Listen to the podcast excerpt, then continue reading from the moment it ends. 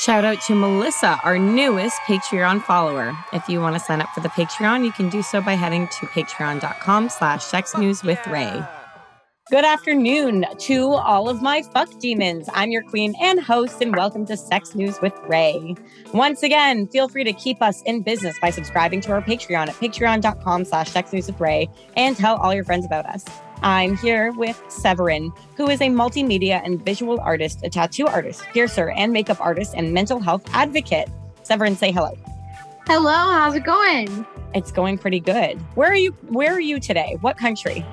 So right now I am currently living in Northern Ireland, so about 45 minutes outside of Belfast. Uh, so technically it's the UK because it's the uh, you know the British uh, province, but on the island of Ireland and it's a lovely, lovely day here. Not too much sun, but no rain, so that's nice. That's really cool. I love Ireland, but I think Northern Ireland is different from other Ireland. Am I correct?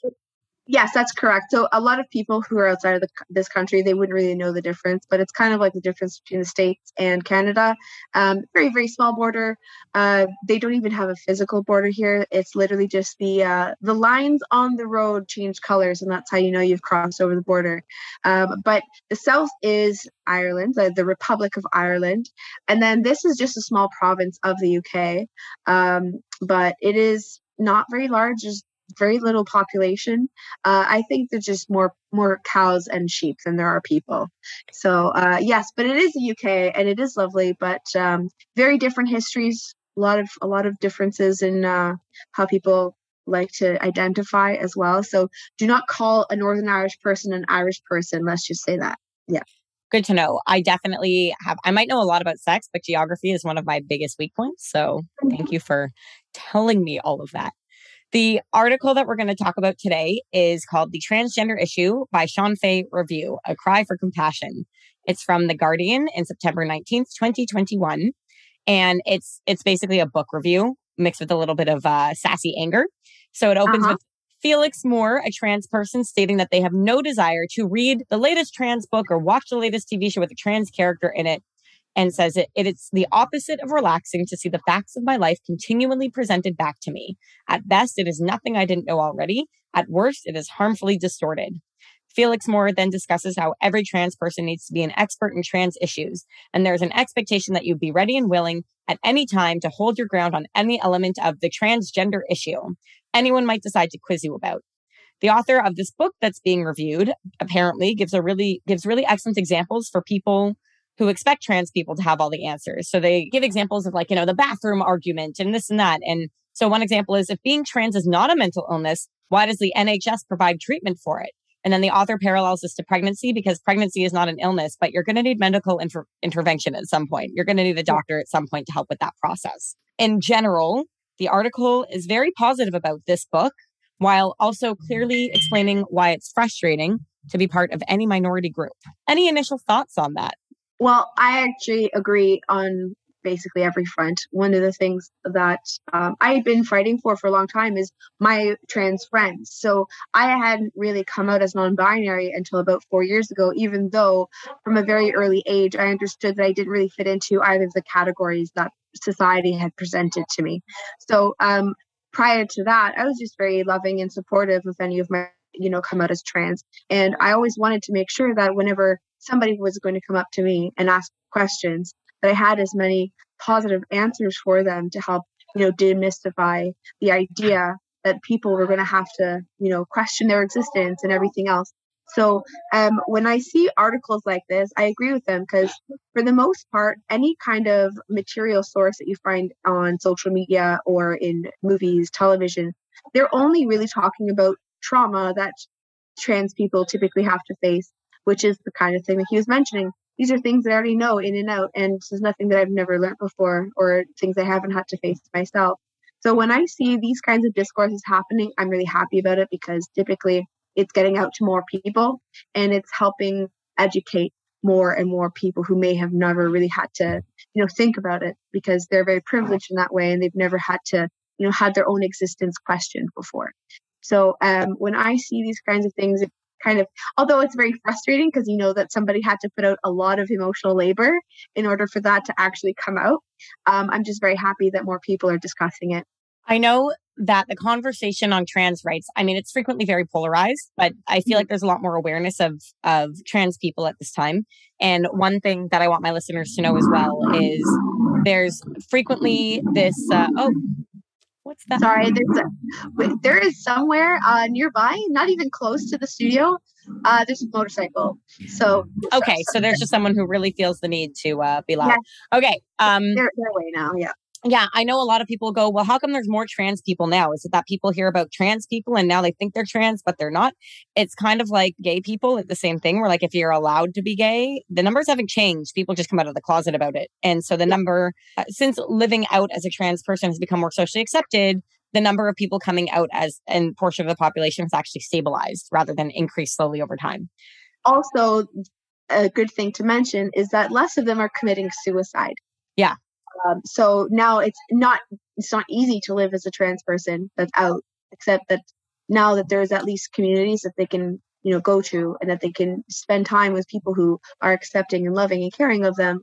Um, whereas before, if they were in the closet, yes, they nobody knew of their existence, but also most of them had to suffer through like excruciating social torture, and uh, a lot of them ended up killing themselves. So now the suicide rate, although is extremely high, um, it is it is slowly going down, which is nice. So um, not only are we coming out in droves, uh, less of us are killing ourselves. So that's, that's also good. So nice to hear. so positive. Yeah. So cheerful. Um, well, you also mentioned that you're non-binary, and I know that the conversation around trans in general, like people in general understand the binary. So while they might not want, you know, while some people might, you know, not find it socially acceptable to uh, be trans and they can have their opinions, whatever, just because you don't want it to happen doesn't mean it doesn't exist. But I find there's a lot more confusion around what it means to be non binary. So can you tell yeah. us what it means to you? Yeah. So um, I think it is different for everybody because their own gender expression is always going to be very unique, which I love because we are rejecting the social constructs especially in Western culture, the social constructs for male and female are extremely rigid.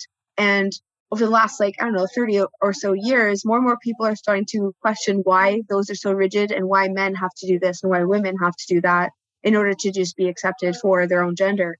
But um, when we understand that we do not belong in a binary, we get to reject our social constructs that are harmful to us. So um, men having to be masculine and muscular and mean and aggressive that that's very harmful.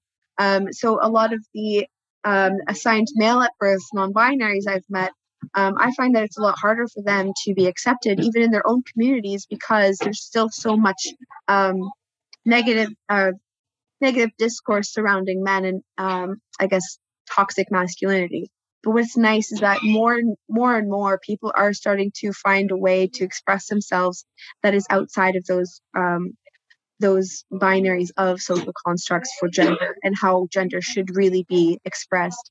So for me, I guess as a younger woman or like a girl, you're like, oh, you're a tomboy. So there was kind of like a, a small little area of social acceptance for a girl to want to be more masculine or who liked sports. So there wasn't so much um, bullying surrounding that. But even even with that small um, area of uh, acceptance for tomboys, I still didn't feel like a, girl. I didn't feel like a, a guy. So I one of my earliest memories of questioning gender. I was about six years old and I'd come back from school one day, and I guess I had experienced like, oh, girls on one side of the room and boys on the other side of the room, or something of the sort. And I actually didn't feel like I belonged on either of those sides. And I came home and I asked my mom, um, "Mommy, there's there's boys and then there's girls, and then what else is there?" Because it, to me, it just seemed like there naturally there had to be another category because I didn't fit into either of those. And she said, "No, sorry, there's there's just they're just boys and girls. And she came from a very, you know, like strict religious background, not religious herself, but that's all she knew. And there was no vocabulary for it. There was no language to describe that in 1995. I already knew from a very early age that I didn't really enjoy being stuck into a, a, a category. So later on in my life, I just knew I was queer. There was there's just something about me that didn't really fit into those areas. And it was so wonderful when I finally started seeing other people discussing their gender expression and their gender identity because I realized that, wow, there's actually a whole entire group of people who felt very similarly in my life. So binary to me is just so it's so rigid and limiting. And we should be looking at ourselves as beings that are allowed to express in whatever way makes us most happy. And I think that the, uh, the binary that especially the Western world has created is extremely harmful, and it doesn't allow people to express themselves in a way that is is beneficial to our creativity and to our well-being.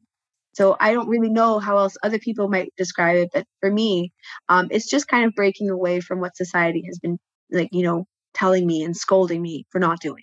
Yeah, so that's really it. It's so interesting. So I I'm very clearly on the girl side of the binary. Uh, you mm-hmm. know, even as a kid, I actually never questioned, never had any. I always, but I hated sexism. Like as a young yeah. girl, I always I knew it was there, and it was even imposed by other girls. And my yeah. one of my earliest memories of being of of gender being something that was imposed on all of us was uh who's your favorite power ranger well the pink one it has to be. Mine wasn't. I wanted my favorite ranger was the yellow one because she was a girl, but she wasn't pink.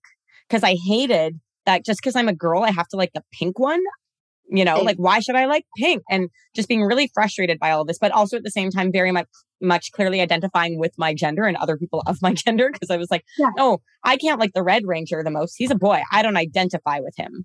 And then mm-hmm. getting older and hearing all of these studies about how, well, we only read books with men as the main character because women can identify with any gender, but men can only identify with the male gender, which is such mm-hmm. a bullshit thing to say. It's like you have to create empathy in people. The reason we can identify with the male gender is because you literally only let us read one kind of story in school. So we kind of have to. But I'm still yeah. picking the Yellow Ranger. I'm still trying to find, I'm still looking for the only female character in the book and seeing if I, like, I would hate it when the only female character was this horrible person because I had no other role models in the story as a kid. That's, yeah. that's always how I felt. So I say this as someone where people might say, well, why not just identify as like a butch woman? Or, or why don't you just still identify as a tomboy? And the answer for me is I have always identified as a woman. I've never questioned. And I reject the binary while still identifying as a woman. And there is this whole group of people who have never felt like that was their answer. Yeah. And I, I find that as a kid, not really having a non binary person or somebody that rejected the binary was very harmful because it caused a lot of confusion. It, it didn't allow me to explore anything beyond what was available to me. And I think one of the first things as a kid where I'm like, oh my God, there's this person who's really famous and everybody knows her. And she's like me. She likes wearing her hair up in a bun and she wears her Adidas uh, tearaways. And it was Sporty Spice. And I'm like, okay, well, I'm Sporty Spice. And all these other girls are like Baby Spice or Scary Spice. Right. But I finally had somebody that didn't like wearing like super cutesy, like girly pom poms and pink and things like that. So now that I get to see media being created for younger people that allows for an, like a larger extension of um, expression of self and gender expression, uh, it just it it really warms my heart because now there's children who don't have to be so confused by not having somebody to look up like them or look, yeah. look up to who are like them. I just once again remembered being in, you just made me remember, along with the Power Rangers debate, was the only spice that you were allowed to be was baby spice. Like that was the only acceptable one to have as your favorite spice girl in my school. My grade was like 30, 60 people. I went to a private Jewish day yeah. school. So like they're, yeah, but now I'm thinking about how the, because Spice Girls were manufactured. They knew what they were doing. They oh, gave oh, yeah. one role, role model for every type of kid out there. And I, but I do think it's fascinating how you look at baby spice and you look at little girls. And even then, we're being taught that to be a baby and to be babied is the ideal for women. Subtle and soft and unimposing and yeah, really like non confrontational and very quiet. Yeah. Yeah. So when I saw somebody who was like Sporty Spice, who was allowed to be loud and boisterous and play sports and not have to wear skirts and things like yeah. I absolutely hated being dressed up into girly things. Like my least favorite clothes were my Sunday clothes or my, my parents would put on like a Sunday dress when we had to go out with my other family to church and and stuff like that where I just felt so awkward and I felt I felt so exposed and gross in girly clothes. And I was so angry that they wouldn't let me dress like they would dress my little brother. Like, yeah. What, what is this? Like, why why don't I have a choice in the matter? So, um, sexism, yes, major thing. Been dealing with that forever because I am very femme uh, presenting, and as a younger child like i didn't know there was another option so um i was always just treated like a little girl so that was one of the things that i hated the most is not really having choice and always being having something imposed upon me and gender was the other thing and i think the harmful thing was that i didn't know that that was another imposition upon my life that was causing me harm was that i didn't have a choice in, in how i could dress or how i could express myself or what I should be drawing. Like I, am an artist. I've been an artist since I could pick up a pencil. And when I was drawing dinosaurs, I was like, oh, like why don't you draw like princesses and castles? I'm like, I'm gonna draw the dragon because it's way cooler and has fucking teeth. So um, here you go. So really, like even even my daily activities didn't reflect upon what uh, society was trying to impose on me, and people either thought it was really cool or weird that I didn't like playing with Barbies I even remember in grade two, I was about seven or eight. Um, you would invite all your friends from school, even people you didn't really know all that well. And there was this girl, really sweet girl. I remember her name. Her name was Roxanne. Her and her mom had come over to my birthday, and she was a new kid, and she didn't really know me, but she gave me a Barbie for my birthday. And as a seven or eight year old, you don't know how to be gentle with your words. I'm like, oh, thank you. And I gave it to my sister in front of everybody because my sister loved Barbies and I hated them. So um, there's there's that aspect too. I'm like, I, I immediately, innately rejected these kinds of toys, not because I was taught that those are for girls, but it's just because it didn't interest me whatsoever. Yeah. And, and those things happen from such an early age. And uh, a lot of people, especially from very religious backgrounds, they try to reject that immediately. They try to get their child to go back on those kinds of things and to only accept what is uh, gender acceptable to them. And mm-hmm. it, it causes a lot more confusion for the child than than clarification. You know. I have two questions for you, and the yes. first one is I'm like in my head, like trying to remember what both of them. The first one is so you said you went to church a lot as a kid. Did yeah. you find that were you didn't grow up in Northern Ireland, correct? You grew up in Northern. No, I grew up. I grew up in uh, Burlington, Ontario. So it's about like an hour and a half out of Toronto. Um, and I went to a French school, uh, but it was more of a private school because it was a French Catholic school. Okay. And uh, although both my parents were raised in Catholic environments, my mom Dutch Catholic, my father French Catholic, uh, neither of them needed religion to live. They were both very liberal people, and they just did it out of tradition more so. Um, mm-hmm. But as a kid, because of their parents wanting to, I was baptized in a Catholic church. I had my communion and I had my christening and all that other stuff. Um, but I would go to church and I really I hated it because um, not only were gender roles extremely uh, pr- pressured upon people there, like how women have to be very good wives and be accepting of their husbands and all these other things, of being very dainty and quiet and all these um, well, uh, very destructive forms of, of control and oppression. Uh, but yeah, I really hated it. I hated everything to do with going to church. Didn't really understand why as a kid I hated church, but yeah. I, I, also I also suffer from uh, severe ADHD. So you can imagine a small little kid who's already um, bouncing around trying to get back into drawing at home or eating. A little femme child being yeah. told, yeah, who should be sitting still and not bouncing around. Yeah, and who should be quiet and who shouldn't be like trying to like tear off her dress um, sitting at home or sitting at the church, like just waiting until the Eucharist is being given out. Because I know the Eucharist is like one of the very last things to, to give out at the end of the sermon. So I know that I have five more minutes after Eucharist and I can leave and go home. So um, it was just, it was torture for one on a mental level, on a gender level, because I just constantly felt extremely uncomfortable. And um, also, the sexism is so real in most uh, organized religions. Yeah, um, complementarianism versus egalitarianism, which I want to add. I've been saying that to a lot of people and they have no idea what I'm talking about. And last season we did a lot of talking about Judaism and sex. So just in case I'm going to define what I mean by that for our listeners, yeah. complementarianism is the idea that men and women are different, but equally important with different roles that complement each other. And this is where you get that. I, I think this is bullshit. And this is where I get really frustrated because it sounds really cute in practice until you realize that it just enforces really unfortunate things. Like in Judaism, the example of complementarianism is women are closer to God, in fact, higher than men, which is why they don't need to go study Torah all day. This is why these women need to get jobs and take care of the children and make all the money for the house because the men have to religiously study Torah all day. You know, that's their job yeah. religiously you know, like he's going to be the spiritual head of household and she's going to be the actual head of household because she's already there. And who ends up doing you know, all the actual labor. So and child rearing and emotional labor and yep. the actual like physical labor for a job and uh, monetary. So I mean, this is obviously a, like what I call the cult subset of Judaism, not the majority of Judaism, but uh, yeah. Christianity. One example is how women are are nuns, but can't necessarily be. I think priests in the Catholic Church. Yeah. yeah. So like men are the priests and they get to lead the congregation. Women can only teach the children's class.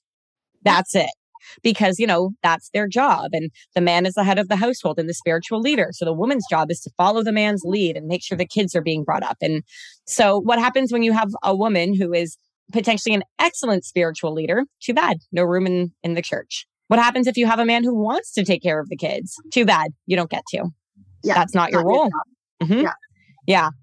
So that's complementarianism versus egalitarianism, which is, you know, it's not about gender that makes yeah. your that makes you more suited to something it's just your qualities your skills your skills your yeah. values yeah. Yeah and i think it's okay to acknowledge that women will self-select certain interests as you said overall like a lot of girls do like barbies but not all girls like barbies and it's okay to be more egalitarian and ask before you buy a present for someone. Yes exactly so, um, and that's actually one of the reasons why my parents, like, I'm extremely fortunate to have parents who, um, once they realized that I was extremely uncomfortable with wearing dresses, they would get, they would just like get my older cousins like hand me downs. Like, I got like really cool parachute pants when I was like 12. I thought it was like the coolest thing because I was able to wear something that I knew was originally bought for a boy and I didn't have to wear like all these like frilly girly pink things with floral patterns and all this like like hosiery that made my skin itch. Like I'm also autistic, so realistically, like any kind of textural thing, especially women's clothes, all of the the polyesters and stuff was just so uncomfortable. Everything about it was awful. Sensory, uh, color, everything, uh, just just un- unpleasant in general. But it was nice that my parents were finally able to see that okay there's things that she just really cannot handle and these are things that make her happier. So they allowed me to explore other aspects of gender expression. But unfortunately for for for boys who or at least like um, people who are assigned male at birth if they wanted to do the opposite of me and wanted to wear more feminine clothes do you think that they would have been socially acceptable to do that? No because it is shameful to want to look like a woman to them. Yeah. So uh, it is okay for a woman to want to be a man because men are powerful. Men have men have all the roles, and of course, women. Oh, a tomboy, you just want more power. You're just more boisterous. You're more adventurous. So um, there's there's sexism and and uh, trans misogyny there. So um, yeah, there's there's just there's layers upon I'm layers. I am meeting so many people on the spectrum who are non-binary or trans or mostly yeah. non-binary, and I find it so fascinating. Partially because you know, it, rejection of rigid thought structures when you're you know raising a kid with autism. I used to be an autism nanny. So when you're raising yeah. a kid with autism, it's, you know, well, there's this very rigid way of thinking that like, you know, or like change is really hard. And I'm like, yes, but also there's this general rejection of you gotta, why am I doing this? Right. Like explain yeah. to me as a child why I need to do this, why this is important. And I like, it's so interesting that some of that also comes into why are you expecting me to like this? I don't understand the reason. Gender is yeah. a societal construct that, that is taught as much as any other so- social construct. Absolutely. Yeah. So, and I, I actually noticed um, in a very similar vein, uh, relationships. Why does a relationship have to always look like this when uh, that's not suited to everybody. Why can't a, re- a, relationship look like this instead? And I've noticed that a lot of the people that I've met who uh, uh, do like any kind of ethical non monogamy, a lot of them are neurodivergent. And immediately, even as teenagers, when they're starting to go on their like dating adventures and learning how to be with other people, um, neurodivergency is a really wonderful, um, wonderful thing that has allowed more people to explore ethical non-monogamy and how a relationship should be working for an individual rather than uh, having to endure the um, what the the atomic family with the nuclear know, like, family. Yeah. Yeah. Yes. Sorry. Yeah. Sorry. Uh, I think and atom bombs in my head mean basically. Yeah. No, so. I got I got that connection instantly. I I really think that there's a lot that the majority populations, whatever that is in any scenario, there's a lot you can learn from the non-majority the the minority, if you will. Yeah. Like because the questions that are brought up in society when you are forced to look at your structures that yeah. and go, well, is this actually serving us yeah. does this even serve the majority? Not always, not really. So why are we pushing it on people so hard? Yeah. And that's how I felt about uh, the gender binary since I was a small child. Obviously, I didn't understand why I felt that way. There was no there's no other people in my life, especially in a Catholic environment. Like I was, I was chastised constantly for not wanting to, you know, play fucking house and be. Nobody, nobody wanted to play fucking house. I don't understand why people played house all the time. But you mentioned also to me in the past that you have a partner who you've been yes. with during the transition. Yes. How did they take it when you came out as non-binary? I'm assuming you still have that partner now. What was that like yes. in terms of changing the relationship dynamic? so the relationship dynamic was always very equal. I mean, um, because I've been very independent, very outspoken, that's actually one of the, the things that he uh, loved about me because he's also very outspoken and does a lot of advocacy for, um, you know, economically. Um, well, I mean, let's say he's an anarchist in a lot of ways. So he wanted to have a partner who also believed in very similar things that um, people should you know, be questioning power structures that do not benefit anybody except for the top. So um, having somebody like myself who's already very outspoken on a lot of issues, um, that was that was fine and easy, and it had very little to do with a gender role. He already knew before we started dating that I was queer, and that although that didn't really have a label at the time because I didn't have the vocabulary, there wasn't any major expectations. But because I always presented very femme, and I'm quite happy presenting femme, I love makeup, love jewelry, I love like like goth fits for days. Love that shit. Um, but uh, when I realized that a lot of my life, I was, I was being, I was forced to reject any kind of experimentation with my gender expression. That I actually lost so many years of being able to try out other ways of existing, mostly out of fear of being rejected by peers or jobs or you know not being not being taken seriously and all the other things that trans people end up having to experience when they're out. So when um, over the course of lockdown um, i had been talking to a lot of other people. I'd found a really good community of people who had been experiencing similar exper- uh, feelings as me. And i realized that this is actually a really great time of my life uh, i'm only 32 uh, but I only just realized how many times I've actually stopped myself from trying to experience uh, a more masculine uh, appearance. And that's because of partners that I've had, um, jobs, or just expectations put on me. Uh, so when I explained that I've never had any kind of um, good connection with my chest. Like I do not like my breasts whatsoever. I'm actually very keen on eventually having a double mastectomy or a radical breast reduction, uh, just because I don't want them. They cause me dysphoria.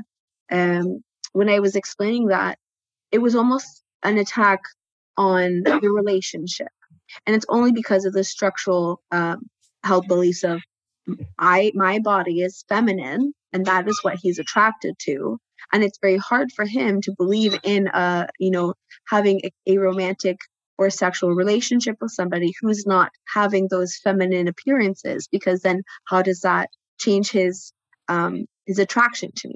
How does that change his way of experiencing a sexual attraction in general? So it was a really big um a big blow to to him mentally because like he didn't know how to experience anything um, like that. He's never had any partners. He's very, he's very heterosexual, very cis. And even uh, for me, because I was always very feminine, um, there was no question about his, you know, attraction to me. But when that was like quote unquote threatened, um, it actually brought up a lot of uh, really uncomfortable conversations.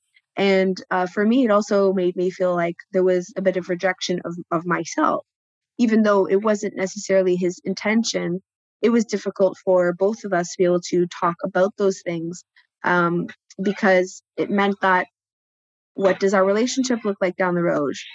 What does our interactions with each other look like? and will it end our relationship?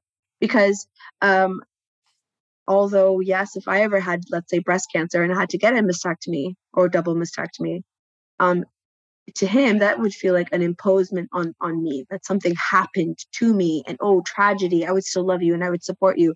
But because it's a choice of of my own then it's almost an attack on his attraction. So it was extremely difficult for him. And um that was one of the things that made me question whether or not I can continue having a relationship with someone who really does depend on my femininity and my physical femininity in order to stay attracted to me. Um, I, I'm a, a polyamorous person by nature. He's very monogamous. So I actually just went to monogamy to keep him happy and keep our relationship stronger because uh, polyamory is not his lifestyle choice. He cannot he cannot do that. He's tried it. It's not possible. Um, I'm also uh, pansexual, so gender does not mean anything to me. I would say omnisexual, panromantic, if we're going to be very specific. But um, to him, extremely heterosexual. So it also made him question what his orientation might look like if I do start transitioning, even if it's not a, a quote unquote full transition. Mm-hmm. So over yeah you're the- you're forcing him to reevaluate his own identity and that's a bigger question than just do you want to fuck it's what does this mean about me and who i am and my identity as a straight monogamous man sexual man yes exactly so um there was there were a lot of things that i had already been foregoing in my own life with him like i'm a very kinky person i've been that way forever and that's not him. So I've been allowing all these little aspects of myself to slide away in order for the relationship to stay as it was, for him to be comfortable and to be happy and to, you know, just live life for himself. And I'm okay with certain things because I know that I can continue having a really wonderful, fulfilling relationship with him on a romantic and emotional level. But when it came down to my own gender expression and how I exist and how I present and how I walk through life, that is a whole different story. What might happen on like a sexual level, yeah, I can I can still get everything I need from, you know, very vanilla sex. Um, it's not as, as exciting or as fun for me as a very kinky person. However, that is something that's just between him and I. But my gender identity, that is how people perceive me. That's how my friends and my family perceive me. That is how I get to um, create the perception of myself and my being and that is very outward and that is my existence um, that i realized that i couldn't i couldn't compromise on like that's that's something that i am not willing to put aside just for the sake of his comfort and uh, we had that conversation over and over and over again and it was extremely difficult because then he realized that um, or at least to him the relationship wasn't as important as my gender expression. And I think that although that is a fair assumption to make from his perspective, uh, perspective, um, my gender identity is the way that I um, walk through life, and that is beyond a relationship. That's beyond, you know, um, most things. That's that's also my happiness. That's my internal happiness, my authenticity, and also um, having to exist with dysphoria all the time like that is, that is an internal struggle that if i can find a way to to reduce or to eliminate of course i'm going to do that but i'm not going to do that um i'm not going to forego those things and that kind of happiness and mental stability uh for a relationship so that was it's, a very big decision to make it's that struggle that i think everyone has in a relationship what matters more in this moment the individual or the couple and this was one moment where the individual had to trump the couple. And, yes. you know, and like my husband and I are very independent people. So sometimes we're an us, but we're still also an I in different moments yeah. and navigating that boundary of when is it when is it I and when is it us. Yes, exactly. So, so when um it came down to it, I'm like, I'm probably going to be getting top surgery eventually and I want to experiment with growing out body hair that I have been shaving since I was 12 for some reason um, because of the expectations on women and women's bodies and things mm-hmm. like that. And that was uh, very scary for him. He's like, Well, um, I would change something about myself if you asked me to. I'm like, But I'm not asking you to do those things. And I certainly am not going to be adhering my body to your own view of what um, my body should look like or should yeah. feel like. So um, there was a lot of things that were extremely difficult, and um, I that's when I realized that a relationship, like a, at least a romantic and sexual relationship with him, was no longer possible after that. And um, I still very much love him, and I want to support him. I want him to have a very good life. I want him to be happy. I want him to be successful in all of his endeavors, and he wants the same things for me. but we got to the point where it is not it is no longer possible for me to exist in the most authentic way for me which would bring me a lot of happiness and i cannot forego that type of happiness just to make someone else happy right. um, and, and, he needs it sounds like what he's looking for in a partner is someone who is monogamous and vanilla and femme presenting all the time. Yes, and so, now you don't have to worry about you know ignoring those other parts of yourself as well. Yeah and i found that um, after i made the decision to no longer compromise uh, my gender expression for the relationship i actually started seeing all of the other aspects of myself that i had been dimming or removing or compromising on for the sake of the relationship and for my partner. And i'm like wow okay i was okay with life before but now that I see all of these things that I had been hiding away, pushing away, uh, reducing or minimizing or completely like canceling from my life, um, all of those things were aspects of not just my personal joys, but aspects of my personality and how I like to identify and how I exist in life and how I can communicate with other people and how I can find other people like myself. So um, I really I found that after I had liberated myself and allowed myself the possibility of expressing myself in a different way, through that I also was able to find that um, I could finally re I don't know the word sorry um, although I, I i speak english most of the time it's not my first language i speak french first but um so in my in my mind if I, I'm I'm I'm putting back all of the things into my into my body, into my in my mind. So, yeah. Um, and one of the nice things I've noticed about polyamory or polyamorous and ethical non-monogamy is that like you you don't need to dim any aspects of your personality. You just find new partners to live them out with.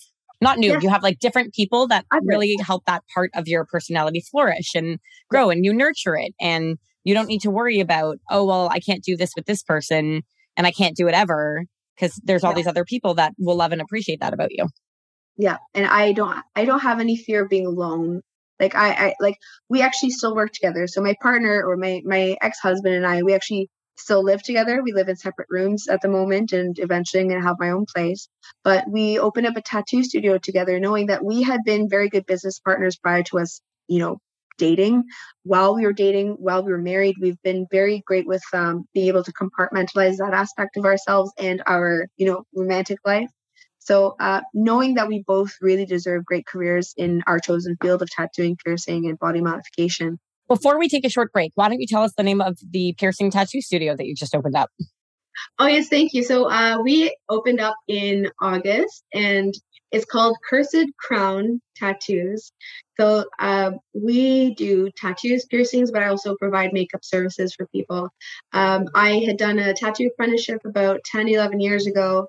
Um, Stuart did his tattoo apprenticeship about seven or eight years ago in Canada. And I've been wanting to be a tattoo artist since I was like 13. So 20 years in the making, and I finally have my own studio. So that's very nice. And uh, we opened in Portadown, which is where Stu's grandfather was born and raised. So it's kind of like a nice little family hub for him. That's really cool. So let's take a short break and then we'll come back with our listener question. Hello, everybody. We really want to be able to devote our time to giving you entertaining and educational sex content, and we really don't want to have to run ads. If you like what we do, help us pay our bills so we can keep doing it. Join us at patreon.com slash sexnewswithray. We have three options for the Patreon. You can officially join the Deviants Defining Elite for $3 US a month, and we'll shout you out on an episode. For $6.66 a month, become a fuck demon and get two bonus episodes every month on top of the shout out. I'll be reading sex news fresh off the press. You can join me twice a month for that. For $18 a month, help us live the high life and we'll throw you some merchandise in exchange. To support the podcast, head to patreon.com slash sexnewswithray and sign up now. Welcome back. Uh, today's listener question Why do we say cisgender when the majority of people aren't trans? Wouldn't we only need to use that word if we're only talking about trans people, but not the rest of the time? I think that's a, a really great question. But um, the reason why I find a lot of cisgender people are upset about us having a name for cisgender people is because they think they are default that there is a default human being and that they are part of default. Same with heteronormativity. They think that heterosexuality is default and everyone else is different or abnormal. So um, if they're upset about cisgender uh, being a term, uh, just just just wait until they feel what it's like to uh, not actually be the majority. Uh, I actually once heard somebody coin the term global majority for people of color instead of you know the minority. Uh, so I, I, just think that it's funny because most people think that they are um, the default, and they're not. So that's that's it. We say cisgender to remind people that their experience might not be the default experience, and. Yeah some you know sometimes you need a word that defines a thing other than normal or default because it's normal what is normal? No one is normal. Everyone is normal. You know normal isn't actually a really good descriptor word. If you mean the majority that changes from space to space and gets complicated cisgender is just a word that refers to anyone who is not trans or non-binary. And you know you might you might not need to use that word when you're outside of certain settings so don't. That's my yeah. opinion of it. And you don't have to use that term uh, if you don't want to but um, it's actually just a really great way of determining somebody's uh, gender identity because hey if you're cisgender that just means that you never had to question your gender. You feel perfectly at home in the body that you were born in and you don't have to worry about uh, whether or not you want people to perceive you in a different way uh, so cisgender is just um, another word for what they believe is default I hope that answers the question. Severin, where can people contact or follow you? Uh, so one of the best ways to contact me is on Instagram because although Instagram is probably more so uh, for the millennials now and not TikTok, I actually am on TikTok as well. I'm trying very hard. Uh, but yeah, if you find me on Instagram, it's severinstarger.uk. And um, I, I also do modeling from time to time, and that's actually where I posted a lot of the more um, cool alternative fetish work that I've done. But um, I, I was only ever able to post the more Facebook friendly versions of everything. So yeah, you can find that stuff on Instagram. I'm also on every other social media platform, but that's the uh, that's the place that I'm on the most. Thank you. You can join the Deviants Defining Elite by subscribing to our Patreon and sending me money at patreon.com slash sex news with Ray. And of course, Sex News with Ray on Facebook, Instagram, and Twitter. You can submit a listener question through sharewithray.com slash podcast or email sexnewswithray at gmail.com or DM me. Yeah, once again, my DMs are open. Don't be creepy. Follow me at Wife Bay Ray on Instagram, Twitter, and TikTok, and Razor Latex on Instagram and OnlyFans. This podcast is engineered and produced by Dave Meisner and is hosted at sexnewswithray.podbean.com. The theme music is by Blank and Brilliant. Special thank you to Blue Microphones and photography for our logo is by Dolly Shots Photography. See you all next week. That is all.